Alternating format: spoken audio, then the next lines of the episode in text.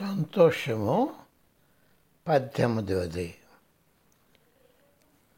మూడు ముఖ్యమైన విషయాలు ఉన్నాయి నీ విచిత్ర ధర్మం ప్రేమతో నిర్వర్తించడం నేర్చుకోవడం. రెండవది ప్రపంచంలోని అన్ని వస్తువులు సాధనాలుగానే తప్ప స్వాధీన వస్తువులు కావన్న భావం ఉంచుకోవడం. మూడవ విషయం అన్ని సందర్భాల్లోనూ సంతోషంగా ఉండాలని జ్ఞప్తికి ఉంచుకోవడం. నువ్వు ఎక్కడికి వెళ్ళినా సరే ఏ సందర్భంలోనైనా నువ్వు ఏం చేస్తున్నా ఉదయం మధ్యాహ్నం సాయంత్రం ఆనందంగా ఉండటం నేర్చుకోవాలి. అది ఎప్పుడూ మర్చిపోకూడదు. ప్రజల సంతోషం అనుకునేది ఒక భావన. అది వయసుతోనూ అనుభవంతోనూ మారుతుంది. కొంతమంది వ్యక్తులు వారికి ఏమైనా ఉన్నా లేకపోయినా సంతృష్టిగానే ఉంటారు.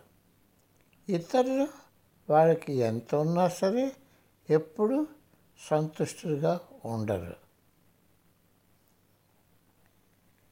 సంతోషం అనేది నీకు ఏమి కావాలని కాదు. నీకు ఉన్నది కావాలనుకోవటమే.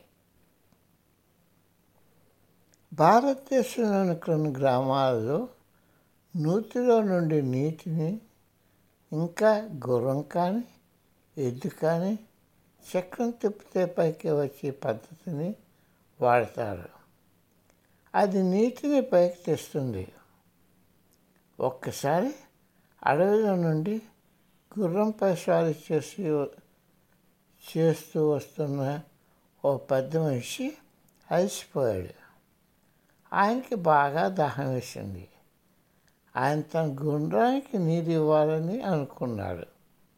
అందుకు ఆయన నూతి దగ్గరకు వెళ్ళాడు. నూతిలో నుండి నీరు పైకి వచ్చేలాగా చేసే మిషన్ చాలా చప్పుడు చేస్తున్నది. ఆ చప్పుడు చాలా చికాకును కలిగిస్తున్నది. ఆ స్వారీ చేస్తున్న ఆయన గుర్రాన్ని అక్కడికి తీసుకువెళ్ళాడు. గుర్రం అక్కడి నుండి పారిపోవడానికి ప్రయత్నించింది. ఆ స్వారీ చేస్తున్న ఆయన దయచేసి ఈ శబ్దాన్ని ఆపండి. ఎందుకంటే నా గుర్రం పారిపోతున్నది అని అన్నాడు. ఆ రెండో మనిషి శబ్దం అయిపోతే నీరు కూడా అయిపోతుంది అని అన్నాడు. సారీ చేస్తున్నాయన మరి ఏం చేయటం అని అన్నాడు. రెండవ ఆయన వదిలిచ్చాడు.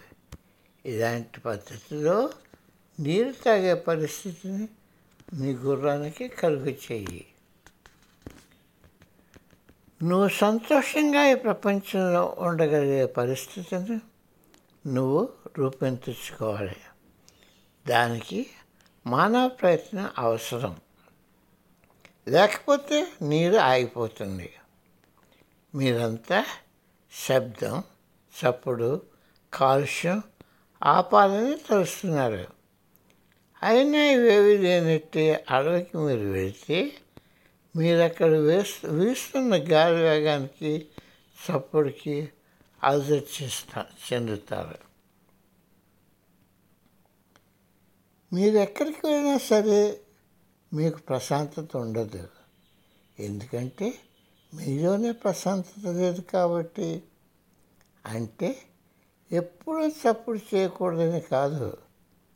ఆ చప్పుడు అలా అవుతూనే ఉంటుంది. అయినా సరే మీరు ప్రశాంతత ఉండాలి. ఎటువంటి పరిస్థితుల్లోనైనా ఏమైనా సరే ఏమి జరిగినా సరే నువ్వు ప్రశాంతంగా ఉండాలి.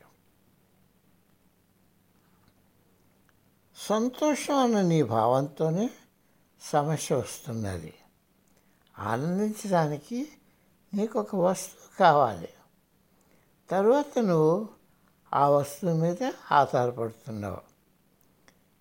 నువ్వు ఒక ఒక వస్తువు కోసం వెతుకుతూకోవడం మొదలు పెడతావు.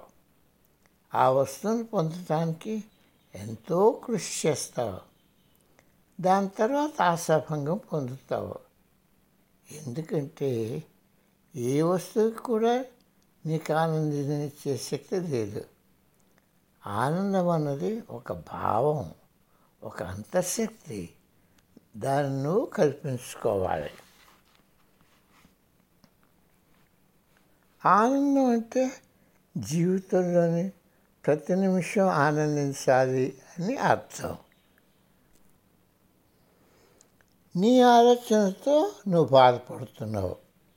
మనసు ఒక చిన్న కొలబద్ద లాంటిది. దానికి నీ అంతఃస్థితిని లోతును వచ్చే శక్తి లేదు.